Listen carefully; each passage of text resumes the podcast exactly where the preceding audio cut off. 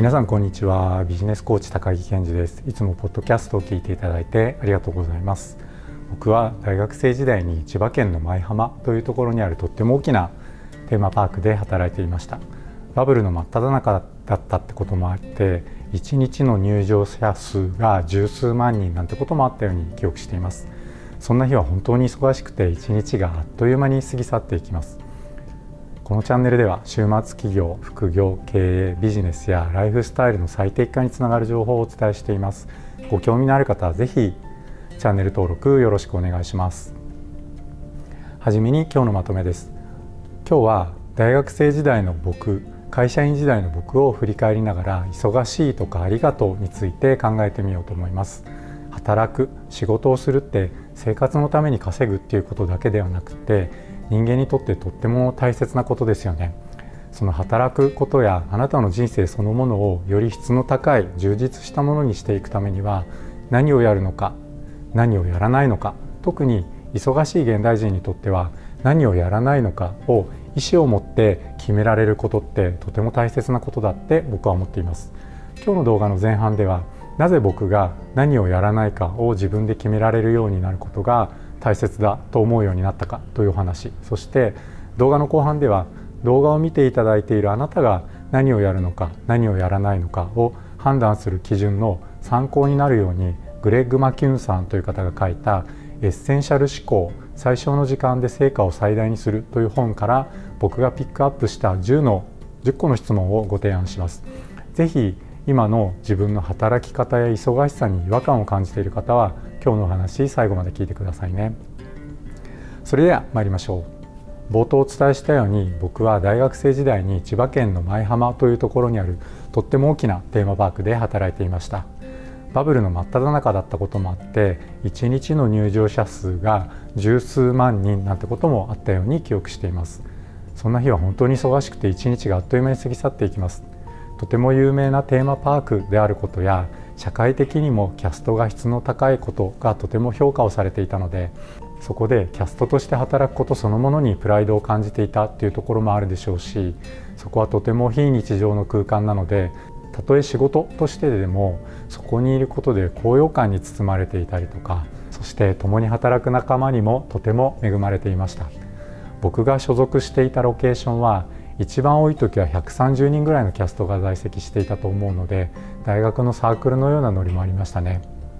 僕が本格的に継続的に働くという経験をしたのはそれが初めてのようなものだったのでここで働いたことの影響というのはその後の僕の人生に色濃く影響を残しています。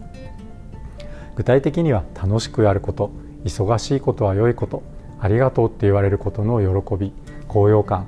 これらのことが働く仕事をするっていうことと僕の中では強い結びつきを持っているのだと思います。今日のお話を聞いていただいているあなたにも働くこと仕事をすることに結びついている価値観って結構あるんじゃないかなって思います。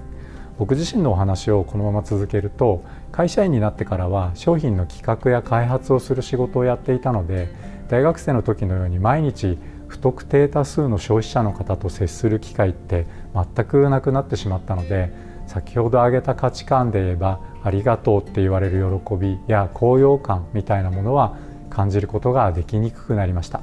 そしてありがとうって言われる喜びや高揚感が減った隙間を忙しいことは良いことっていう価値観で埋めようとしたんですね。顕在的にも潜在的にも自分が忙しくなる行動をしていました。声をかけられるとそれが自分が本来やるべき仕事かどうかを考えずにき受けたり約束をしたりしてスケジュールを真っ黒にしていきます。そんな予定がぎっしり詰まったスケジュール帳を見て僕はみんなに必要とされているって安心感のようなものを感じていたんだと思います。これ承認欲求丸出しですよね。でこの状態ってたくさんの周りの人が僕に頼ってくれているっていうよりは僕が周りの皆さんを利用して自分の心の隙間を埋めていっている状態ですよね。つまり周りの人に依存しているのは僕の方だったんです。だからどんなに手帳を真っ黒にして忙しい毎日を過ごしても結局残るのはふとした瞬間に訪れる何かが足りないっていう気持ち。それじゃあ本当に充足感を得ることができる頼りにされ方ってどんなんでしょう？その後僕自身はコーチングを学んだり副業を経験したり会社を辞めて独立したりプロのコーチとしてたくさんのビジネスパーソンの支援をしてきた中で今僕が思っているのは自分が本来なすべきことで誰かのお役に立ってその結果ありがとうって言われること。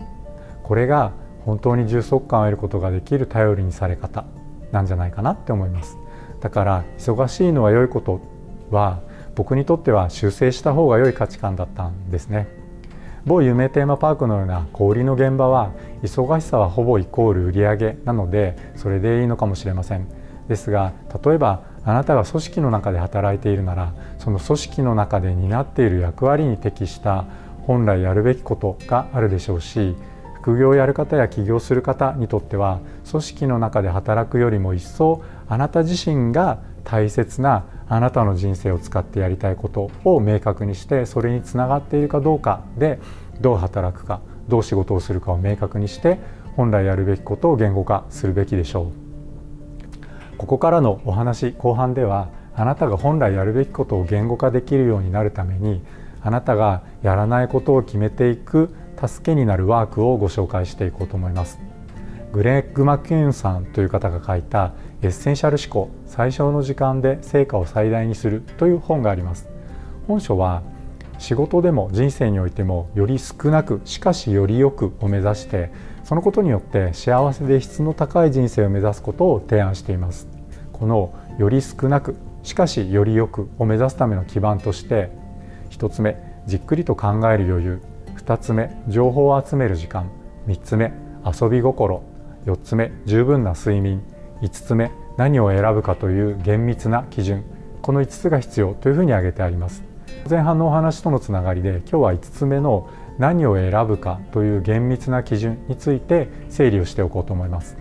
本書ではこの厳密な基準のために90点ルールというのを進めています。90点ルールとは別な言葉で表現すると例えばやりたいと思うことに点数をつけた時に上位10%にだけイエスというとか絶対にイエスと言い切れないならそれはすなわちノーであるとかまさに自分の求めていたことだからやるといった言葉が本書では使われています。この90点ルールの基準をあなた自身で体感できるように今日はこの「エッセンシャル思考」という本のエッセンスから僕が10個の質問をピックアップしてみました。それではその10個の質問をお伝えしましょう。1つ目これは自分が今やれることの中で一番重要か。2つ目これをやったら他の何よりも重要な成果が得られるだろうか。3つ目もしもこれを持っていなかったら今からお金を出して手に入れようとするだろうか。4つ目これは自分が大好きなことか。5つ目これは自分が一番得意なことか。6つ目これは世の中の大きなニーズに貢献できることか。7つ目もしもたった一つのことしかできないとしたら今自分はこれをやるのか。8つ目もしもこの話が来ていなかったら自分から積極的にこれを求めに行くだろうか。9つ目自分はこれによって何を失うのか10個目もしもまだこのチャンスが手に入っていなかったら手に入れるためにどれだけのコストを払うか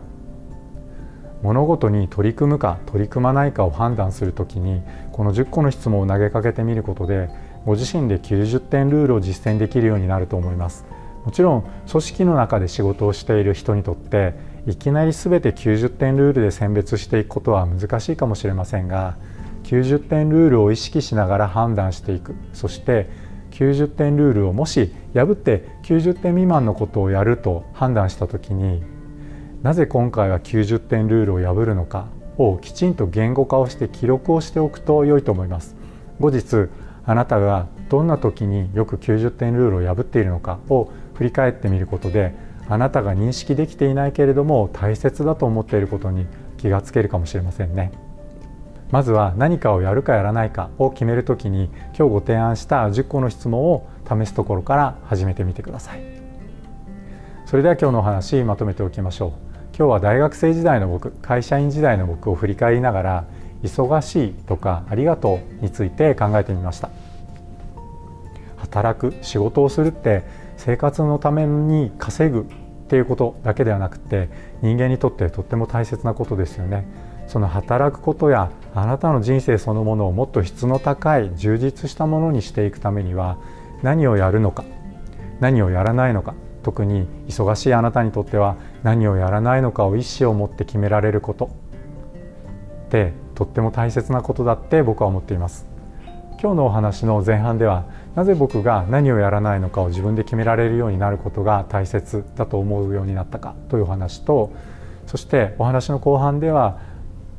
今日の話を聞いていただいているあなたが何をやるのか何をやらないのかを判断する基準の参考になるようにグレッグ・マキュンさんという方が書いた「エッセンシャル思考最小の時間で成果を最大にする」という本の中から僕がピックアップした10個の質問をご提案してみました。ぜひ今の自分の働き方や忙しさに違和感を感じている方は10個の質問試してみてください今日の話が面白かった役に立ったと思う方はぜひチャンネル登録もよろしくお願いします。皆さん正しい手洗い適切なマスクの着用ソーシャルディスタンスに気をつけて新しいライフスタイルを上手に楽しんでいきましょう。それでは今日はここまでにしたいと思います。今日も最後までお話聞いていただいてありがとうございました。バイバーイ。